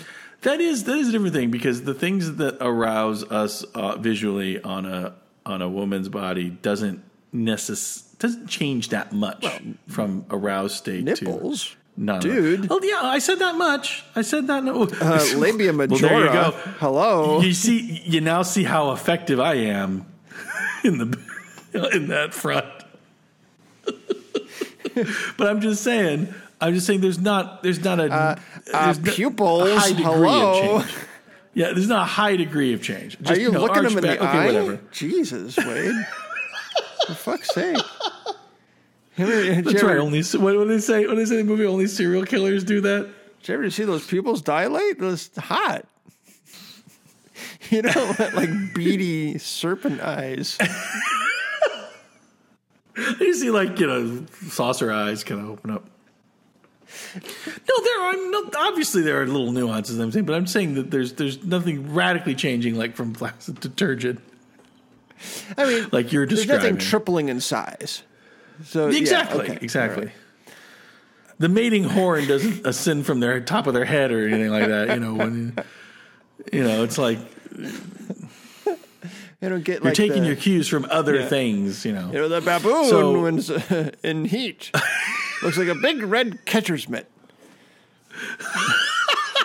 no mistake in that. Phil Hartman. Uh, Is that that corpse plant over there? what? What I'm sorry, I was, thinking, I was just imagining what else looks like that other than the red catcher's was thinking that are there those plants that smell like rotting meat that are just like open to like catch flies and then they're like Venus fly traps they close up. I don't know. That's that's not the um, association I usually Yeah, make. what, what was that about your mind not making associations? You went right to corpse smell. I'm talking about sexual That is arousal. so that that is hey, whatever floats your boat, man. I'm not here to judge. Can't wait to see what your next movie pick is. whoa! I just lost. Whoa! Something happened. Oh, Oh, don't tell me you lost that Hold on. gem. Uh, okay. I'm recording. You recording? The cops were outside to stop that joke. Should we address the fact that I had to stop recording? Here, yeah, it was the So- new. It was the new um, Apple uh, child pornography protection. No, I laughed so hard that the program stopped recording because it said we're getting feedback. So, um, yeah. So uh, This yeah. device does not record necrophiliac jokes. Sorry. I can only imagine the other one. You think it's a corpse plant? Really? It's like the best smell in the world. Geez, for me, it's uh, more like the century plant. Oh, Where? So where were we? Oh, we were talking about yeah. penises. Okay, Yeah. Uh. so Which again, all for equal representation of genitalia in movies. Absolutely. I've never enjoyed seeing I think it, but we I've owe. never You been. know, I think we owe some penis uh, on screen. Yeah. You know, bras on I am not. A, bra on sex scenes like big now. yeah, that's absolutely. you know. I'm cool with that. Let's let's throw some dong up on the screen for a while. I am. I, I'm. I'm. I'm very pro demystifying. I'm also pro watching things that don't make me feel like I'm watching things with my parents and therefore getting ups, getting nervous, which leads me to be more prudish. Uh, I also appreciate when uh, they don't shy away from realities and we normalize like just you know weird body stuff. Um, at the same time, though, I'm also like I, I'm not. So I feel like so many guys are like are so like penis worshiping that I always want to pull back from that because it's like I, it just always feels like this weird self worship of their own parts. That Yeah. I'm I like like, just look at any statue from like oh I don't know any time. Uh, but at the same time, when it shows up in movies, I'm like, hey, I'm you know you had some bravery there. I'm all right with that. Well, I don't think there's anything uh, glorifying about this this depiction of Andy, who has quite a big cock. And was it? I, I, I- I have to say, I was staring, going, "Is is this a prosthetic or is this real?" It's you Not know not because of the size, but just because of like, you know, having a functioning movie set. yeah, You know what I mean? and and your lead having her face half an inch from it. Exactly. Typically, in these situations, they have like stand, you know, fake things made for whatever, because there's no shot of him like with it including him, right? His whole body or anything. Yeah, like we that. don't know if it's Moses, uh, the very funny Moses. What's his last name? I want to get his name. Moses Storm. What a great name. Moses Storm is Andy. Very funny uh, as the drug dealing nephew. Um, you know, he, he flops it out of his pants. It's like there's there's legs there. There's a there's a human crotch. You're seeing pubes. They look natural. I don't know. Um, I think I think given its length um, and the way its girth increases as it goes down the shaft, I did rewatch, trying to figure this out. we, we did some studies in our labs and uh, separately, Like, it- and it- we it poured over this get- footage. the, the shaft gets thicker as it goes down. Oh, okay. I So this think- is probably a. It's I a- think it's a prosthetic over a real penis. I think it's like a penis sleeve. You know, they do have those. It's like an a la Boogie. Nights and stuff, right? You know, well, oh, they had that to how they that did big. Boogie Nights? Yeah, It wasn't like, just like a totally rubber. I think Wal- I think Wahlberg had said things like like he had to explain to people later. Partners later is like, no, that was the movies. I mean, and it was fake, but it doesn't Right. like it was attached to his penis to Mark Wahlberg. I believe so. I, I don't know. because that's what it looks like to me. Special here. feature the I've way it flops out, the way it's like connected to a groin and, and, and close up. yeah, Um, I think it was, and you know, and and like I said, it gets it gets thicker as it as it proceeds. So he, you know, I mean, he's expecting oral sex. Uh, a little tumescence is expected uh, in that situation. so he's not fully erect, but he's, you know, getting getting there. We we don't see any throbbing, Which, they can't. good. Yeah, you would get you would get a much different rating if if Yeah. if it did. Apparently, I think I think if they had done a throbbing effect, uh, then we would have been tilting into horror, Uh, and it would have been a different tone to the scene. So I think they made the right choice there.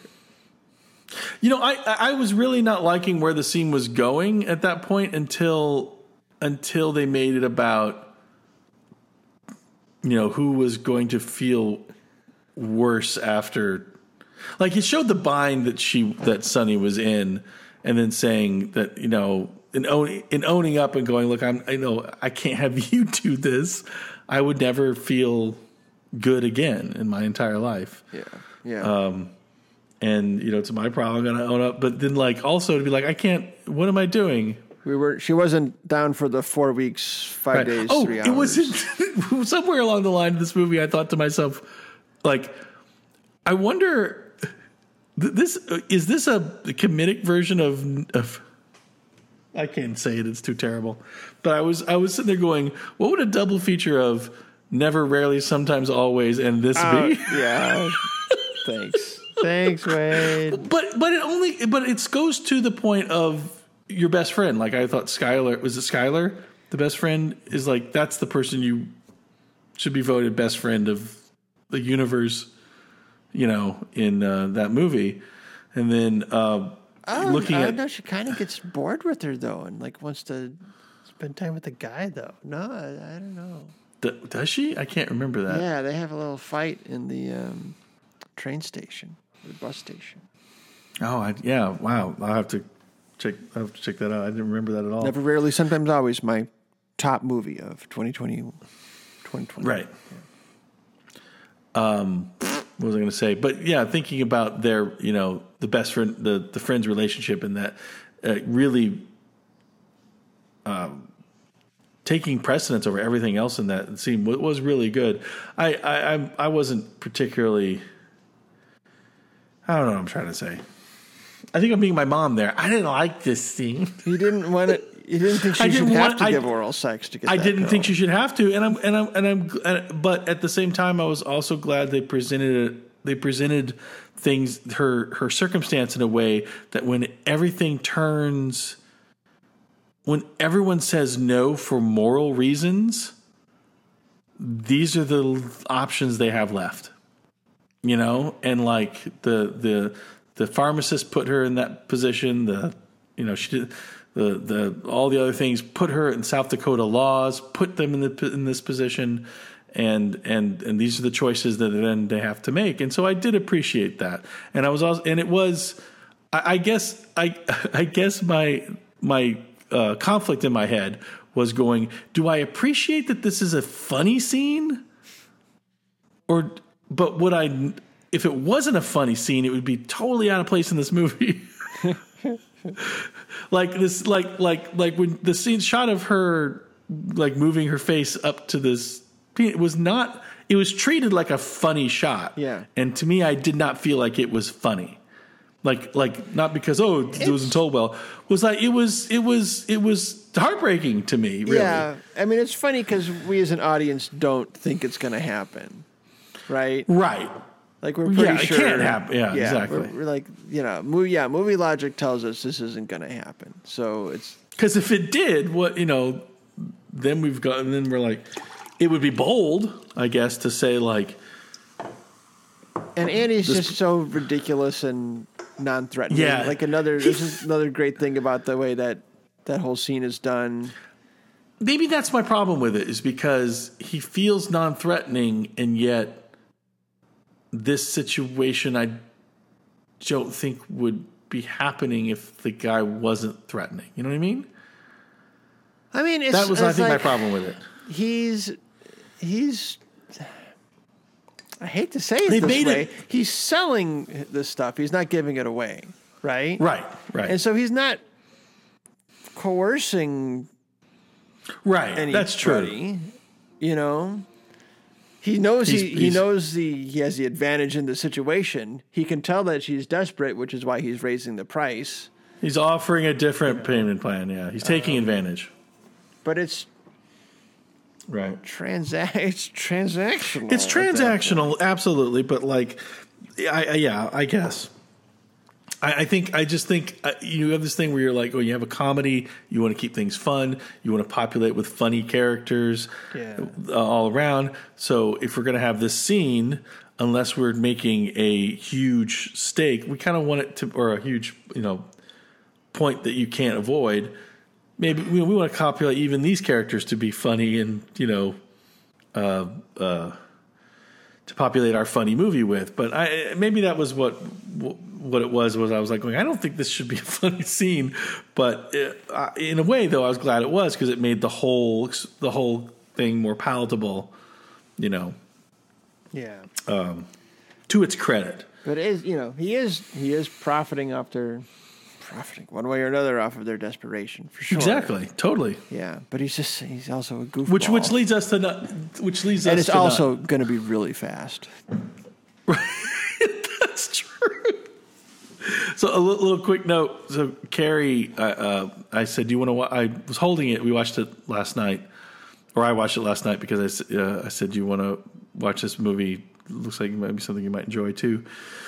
And um, she said, "Okay," but then she went fast asleep, like before I even started it, and um, she woke up like right in the last scene. And so when the mother's in the car saying, "You got to clean up all this mud," and what's this? And then they go, "Oh!" And she, it cuts on her smelling it, and Carrie goes, "What? What was that?" And I had to, I had to go. Oh, it was the uh, cock piercing of a drug dealer. She was going to blow to. and I was like, I just watched a. What were you watching, Dwayne? Yeah, smelling it. It did look. Didn't do the movie justice. Let Yeah. me explaining what that last bit joke was. yeah. One more thing about the penis. Without overselling it, I thought they did make it look unwashed. Yeah, it didn't have like leaves stuck to it or anything, but it was not. It did not seem like it was going to be um, Yeah, a pleasant. right. It wasn't going to smell like fruity pebbles. Right. All right. Well, uh, let's talk about um, the actual romantic interests in this movie. I, I really wanted to do that. That's very important. Okay. Uh, Hunter, hunkiest dork or dorkiest hunk? I well, He wears a cardigan while playing goalie. I think in reality he's the hunkiest dork, but in the the movie presents him as is the dorkiest hunk. He's totally a hunk. It's kind of Yeah. silly that he's presented as anything but a hunk. Right. This now, let's just say, uh, Kai uh, Hunter is presented as basically, and as written, in my opinion, might be the perfect man. Yeah. and Right. uh, from his political views to his views on gender to his views on uh, uh, uh, his courage to stand up, his courage to to to, to say things, his willing, his openness, his willingness, all this stuff. His voices And- for all night Right. breakfast foods. I mean, he, he knows to order the 24 hour breakfast. As Right. Levi says, if a place offers 24 hour breakfast, you order breakfast. Right, right. They're not going to be. My, my, my other thing is that is that if a restaurant has meatloaf on their uh, menu, it's probably some pretty damn good meatloaf because meatloaf is one of those things you don't go out to a restaurant to have. Hmm. It's the thing you're going to restaurants to avoid. So, so, So- don't avoid it. If so if you see it on a menu, it's like, oh wow, this is so, if you have the chance to not avoid the thing you were trying to avoid, yeah, totally, Yeah, this is- this is absolutely. totally I completely agree. here. It's like this must be some pretty damn good meatloaf if they're telling me on my night away from meatloaf, hey, Yeah. try the meatloaf. It's like t- me telling you telling me that you don't dislike Wes Anderson. You just don't like any of his movies. I, I didn't say I don't like any of his movies. You're you're you're painting me with too wide a brush. you're continually disappointed by his movies. I'm continually disappointed by each successive movie, but I still don't dislike him. I still will see his movies, and I still will feel I will probably be If you disappointed. see if you see him on the menu, you won't pass him up. no, I won't. He's the meatloaf of movies. but a very well manicured and uh, designed meatloaf of movies. Can't beat the presentation. Can't beat the Lots of garnish. Lots of garnish on that meatloaf. So you're saying the two directors I am the hardest on are Christopher Nolan and Wes Anderson? Is that what you're saying? And yet they're not hmm, my least favorite directors. Said, but okay. No, no, no. I'm just, I, I'm just wondering because I am.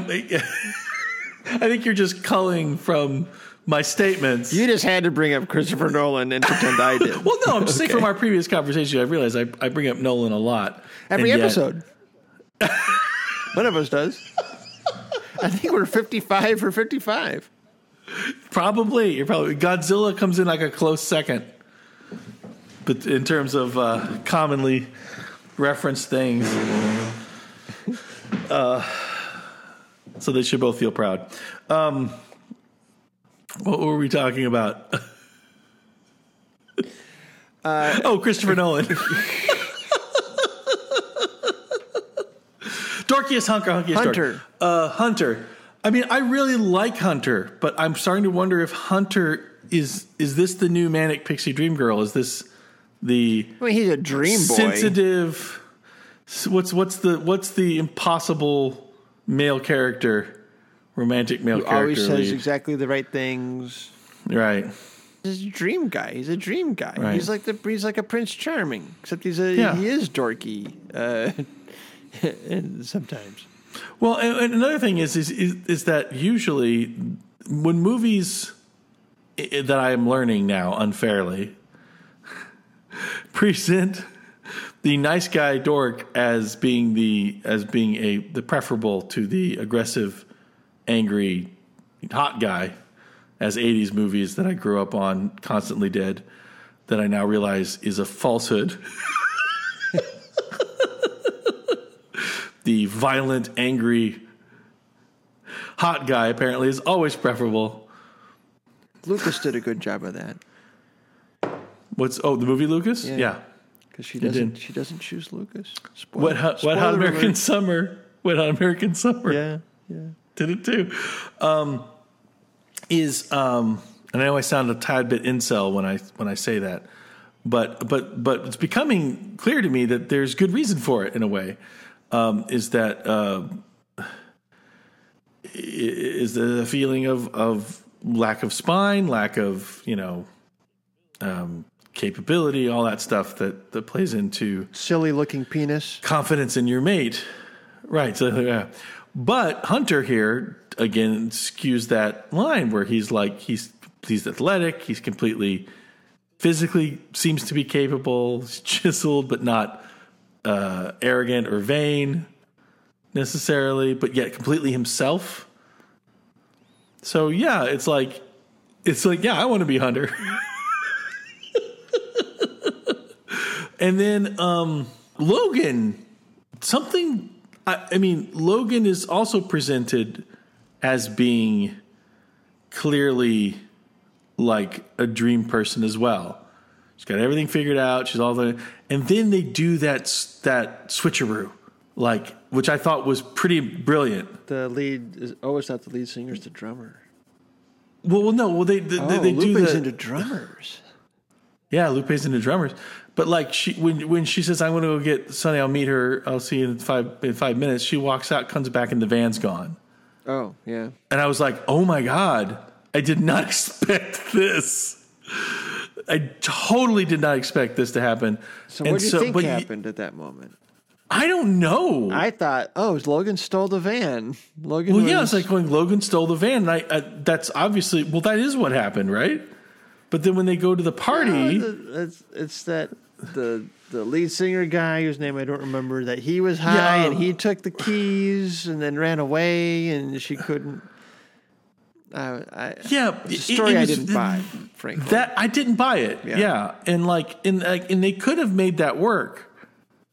They really could have made that work um, to to ca- cast doubt, you know, in Logan, and, and then win it back.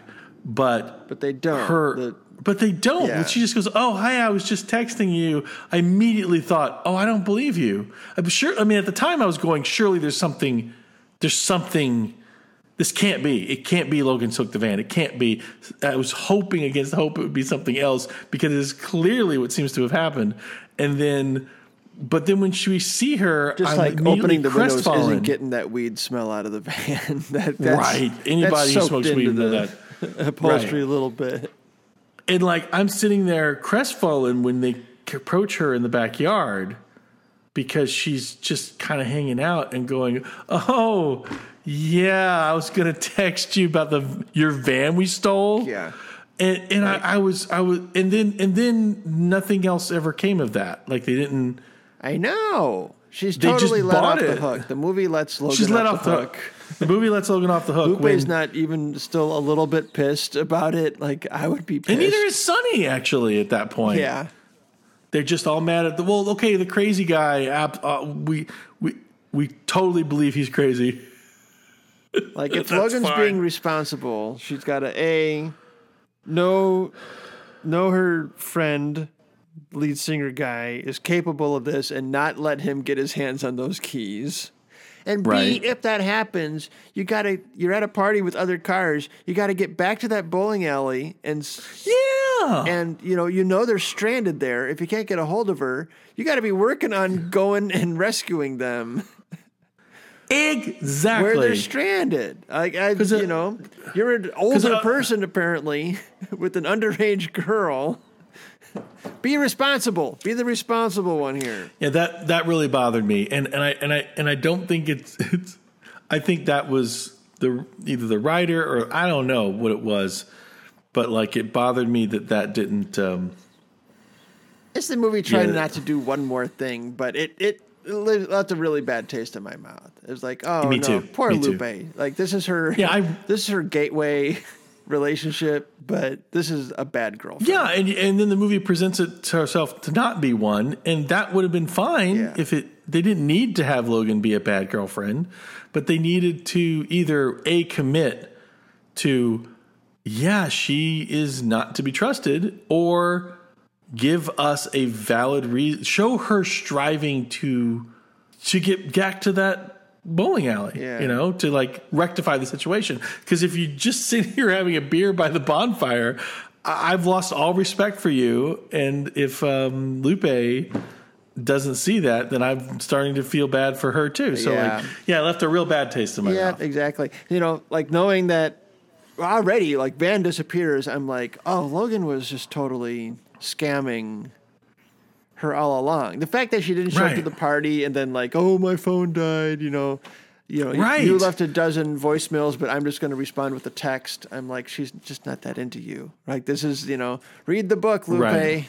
Exactly. and know, so and- that was that a lesson, a hard, a hard lesson to learn. that's what I thought it was going to be. And so. and then they just didn't do it. But this movie ends with everybody getting their happy ending, which I, I like that. I like that about the ending. But yeah, you're right. I'm like, oh no, this Logan's bad news. I, I- this isn't gonna. yeah. Lupe needs to Which is which is too bad because I actually is gonna go a little more out of their way to take care of Lupe, right exactly. inconvenience himself a little bit. I mean, are they trying? Uh, okay, let's let's look at let's look at from the other perspective. Is there a is it a purposeful intent to try to get you to not distrust these uh, contextual um, context clues? Like we've only ever talked online. I don't respond to your emails or, or your messages or voicemails. I'm not going to be seen with you in public until you come to me in my world. Yeah. I'm going to take your van when you turn Yeah. your back. Red Uh, flags. You know, are, are all these things that are totally red flags. Are is there is there any reason why? I guess is is it tying into the theme? Give trusts that people will do the right thing, and that would be great if I ever saw her trying to rectify Yeah. the van stealing situation. But we never see her do that until she's confronted, and then she's like, "Oh, oh I'm to set down my beer and go to." Yeah. Trust is like trust is you trust people to do the right thing.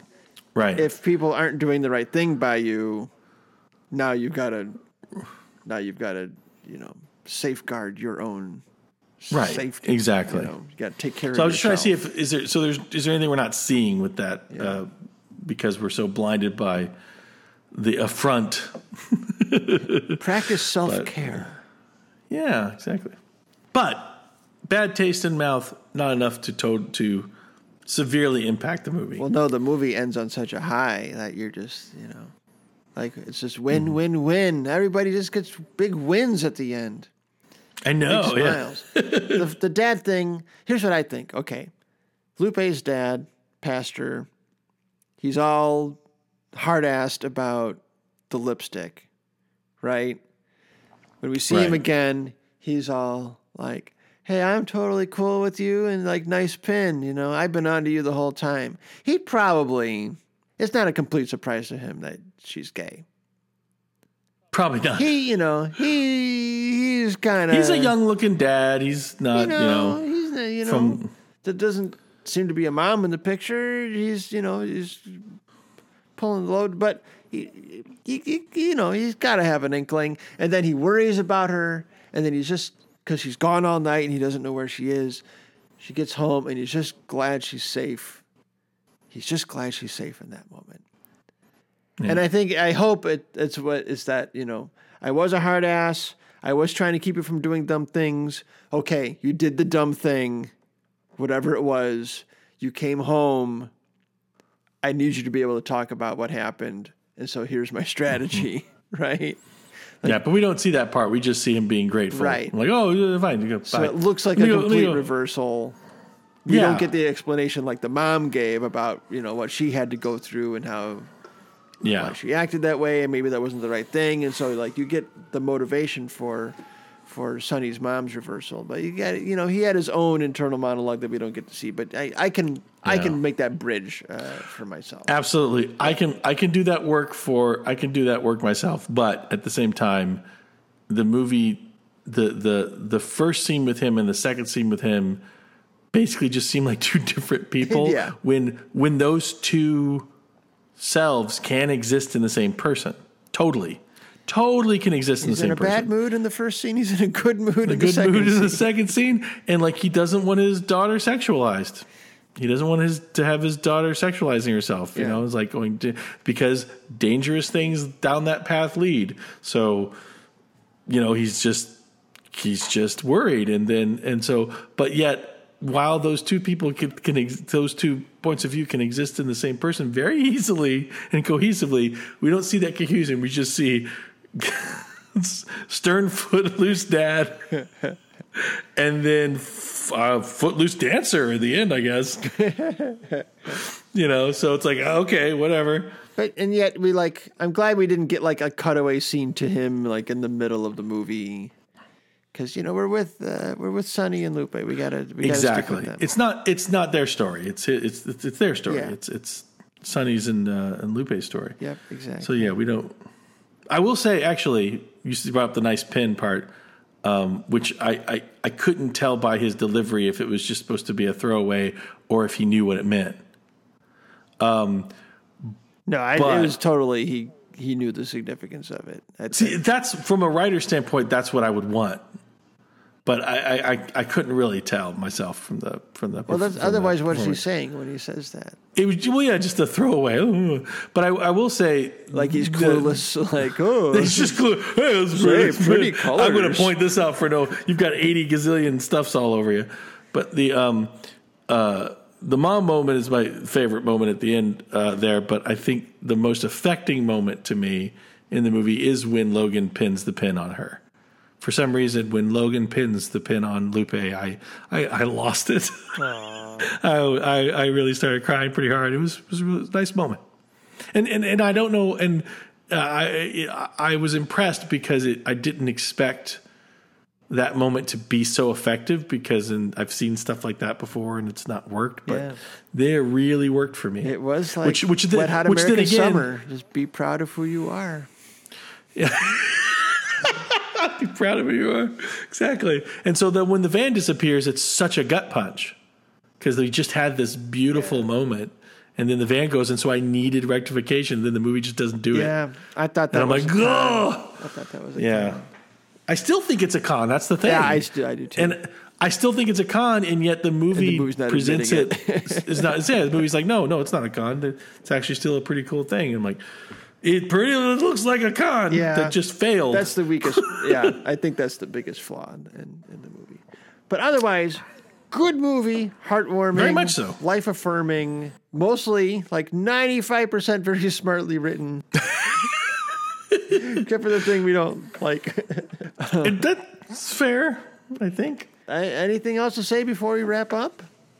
I thought of you um, in the old uh, Happy Panic slash Complacents days when they showed My up bands, at the bands I was yeah the bands that uh, that Siggy was in. You cannot find anywhere. it's too bad because it's awesome. I still listen to it a lot. Oh, thank you. And uh, uh, but I, I when they go to the Rock and Bowl, I kept thinking of I go, oh, this is yep, this is right up Siggy's alley because what was the it was the Fireside Bowl. that you guys Fireside Bowl as live. immortalized on Kyle Kinane's first album. Yes, in That's which he gives a very accurate description of what an awful bathroom. place that was. I've been in that bathroom, and I, Oh my you know, when he told that story, it was perfect. It was like, "Yep, I've been there." That was maybe the worst smell I've ever smelled in my life. the bathroom at the Hey, Fireside you know Bowl. what? hey, you know what? It's Friday night. How about you just push that shit out for me? And then he posts up for a high five.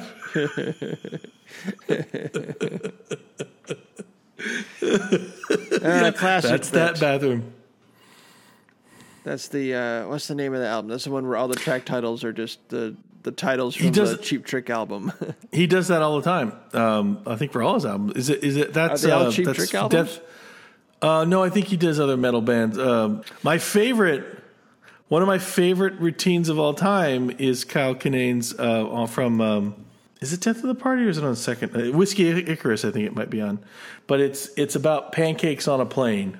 I did not like that trend of stand up album where the track like does not indicate what's Right. in there at all, so you can't find. Yeah, that's Fucking it's thing. frustrating. You want David Cross's albums were like that too. Like, Yeah, just don't. on on on Whiskey Icarus. Like I get it, you're a smart ass. Just help me out a little bit here. on his album Whiskey Icarus, God of Thunder might be one of my favorite uh, stand-up bits of all time. And there was a time, uh, I think it might think umpteenth time listening to it, I went, "Oh my god, wait a second, is this bit based on me?" Because there was a time when I took two flights a week, and I remember having made pancakes and taking it with me. But if you listen to his bit, I, I started going, "Oh my god, is this? Did I inspire this?" Wait, you need to set this up. Oh, oh, oh! Have you seen? So he tells a story about being on a, a flight, and the guy next to him starts eating pancakes that he brought himself. Okay. But Something what you used to do- do is what you're saying. Something that I I have done. Yeah. Uh, and he it's a marvelous bit, and it didn't occur to me until several times into it that I it, that I've done this. But the I realized he does this thing where he goes through. Hey, if he had done this, this would have been fine. And that's the way I did it. So, like, I go, that's the Again, we need comedian's details wonderful. here to make this a okay, story. Okay, okay. Because he goes, he says, he says his thing. He goes, the guy next to me is eating pancakes out of a bag, and not like, like, like a, a little Ziploc bag with a "Hey, I meant to do this" vibe, but like a bag from the store. You know, like a Foot Locker bag. They're just like loose and they're like like bingo balls, just loose. You know. and and the thing is, when I had snuck pancakes onto a plane, I had them in a Ziploc bag with a "Hey, I meant to do this" okay. vibe. And then and then he says, and he and when you when you he goes when you when you bring pancakes on a plane, you eat them driver's ed style, ten and two. You take a little conscious little nibble and you put it down your lap and hide it. You know, a little conservative thing and eat it. You you do things like that. Hey, knock yourself out. Hey, I like your style. Way to inf- subvert inflated airport pricings. this fucking guy. He's like not being discreet, like under the chin, like, hey, I'm sorry, I have to do this, guys, like I was. He's like grabbing a fistful, going like 93 Jordan layup style, like, ah! And then taking a big bite and then looking around with an attitude. And so I wondered the comedian usually comedians would look at something and go, "That's kind of weird," but what if he was doing it differently? That would be crazy. And then doing that. But I remember, I, I, I think I do remember a guy who kind of matches Scott's description on one flight, and I wonder if it was me. I truly do. who I didn't know who he was at the time, you know. Speaking of eating out of a Footlocker bag, uh, when Seymour and I saw Whale Rider, there's this woman in our row was eating out of like Target bag. Through the entire movie, and she's rustling this Target bag, and so I look over just to say, "Could you please keep it down?" And when I look over to say that, she's staring at me. I shit you not. She's not watching the movie. She's staring at me, and it's, when I went to say, "Could you keep it down?" She's like, "I'll eat if I want to. It's a free country." like she was provoking. She like it was like her thing was to go and provoke people in movie theaters by making by eating noisily. She was waiting for you to say, yeah, don't do it. She was like already uh, eyes fixed on me eating during this movie, and then she followed me out of the movie yelling at me. oh my god! It was really And we were- wonder why there's an anti mask movement. she needed treatment. She needed help. exactly. There was there was there was a mental health issue there. When I think of America, that's what I think of. Well, when you think of you watched it wrong, we hope that you'll email us at you watched it wrong at happypacking.net. Hap, Happy pack. happy panic. and then words, You already words know. just fall out of uh, Siggy's mouth. We just wanna oh, know by the way, what you think. This is where Happy Panic comes from. Well, actually, no, doesn't it? That's not right, isn't it? Well- Happy Panic has always been Siggy's um, brain trust. Just became the band name for a while, right? well, it was the band name first, and then the band didn't like it anymore. We're like, well, I like it. I'm going to keep using it. So, it's a great name. so yeah, That's why we have at happypanic.net. I registered the domain uh, after uh, band changed its name to The Complacents, which is a better name. We're also on Twitter, not The Complacents. You Watched It Wrong is on Twitter at you, letter U, Watched It Wrong. Um, you can go to our Facebook page, but nothing happens there. Facebook sucks. Facebook's evil. Yeah. Why do we promote that? yeah. Don't We're there. don't even log on to Facebook. Just call your grandma. Tell her she's been reading all the wrong things on Facebook. But if you really want to know what Wade and I are up to movie wise, follow us on Letterboxd, uh, where I'm Siggy Llama, S I G G Y L L A M A. He's Carney of Steel, C A R N E Y. And that's of, of S T E E L, not of S T E A L. That's right. And if you thought the condom fell out of her butthole, because that's where he stuck his dick first, like I did, you watched it wrong. Me too.